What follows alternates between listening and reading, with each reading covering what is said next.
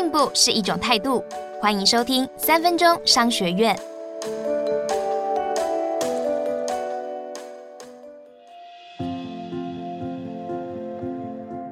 今天要谈的是，离你最远的客群可能让你赚最多。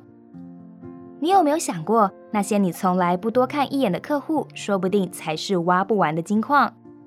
接下来将与你分享日本安妮帕拉气球公司的故事。在二零一八年的某个夜晚，东京的时尚街头，一个叫做西麻布的地方，出现了一辆长达八公尺的白色豪华礼车。有六个年轻女孩穿着小礼服，脚踏高跟鞋，慢慢走下车。她们不是电影明星，更不是豪门千金，而是平凡的女大学生。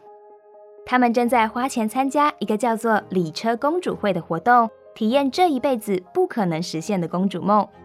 这些女孩们先在一栋叫做“灰姑娘之家”的独栋洋房换上礼服，坐上林肯礼车到东京的街头巡游。车子里飘着五彩气球，还准备了香槟和高脚杯。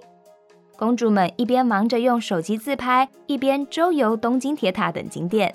这一趟梦幻般的旅程，一小时的包车费用不到台币七千六，平均每人一千三有找。二十岁的体验者道口小姐说。这是他第一次，也是最后一次花钱感受这种体验。而另一位山田小姐兴奋地说：“她从来没做过这么令人向往的事情。”没错，这就是让节俭的年轻女孩有机会体验上流社会的服务。业者认为，长期以来，日本年轻人不消费，不代表他们一毛不拔。只要能满足某种内在的渴望，哪怕只有一瞬间脱离现实。女孩们是愿意掏腰包的，因此这个活动在二零一四年春天推出以后，立刻引爆网络话题，热潮持续到现在。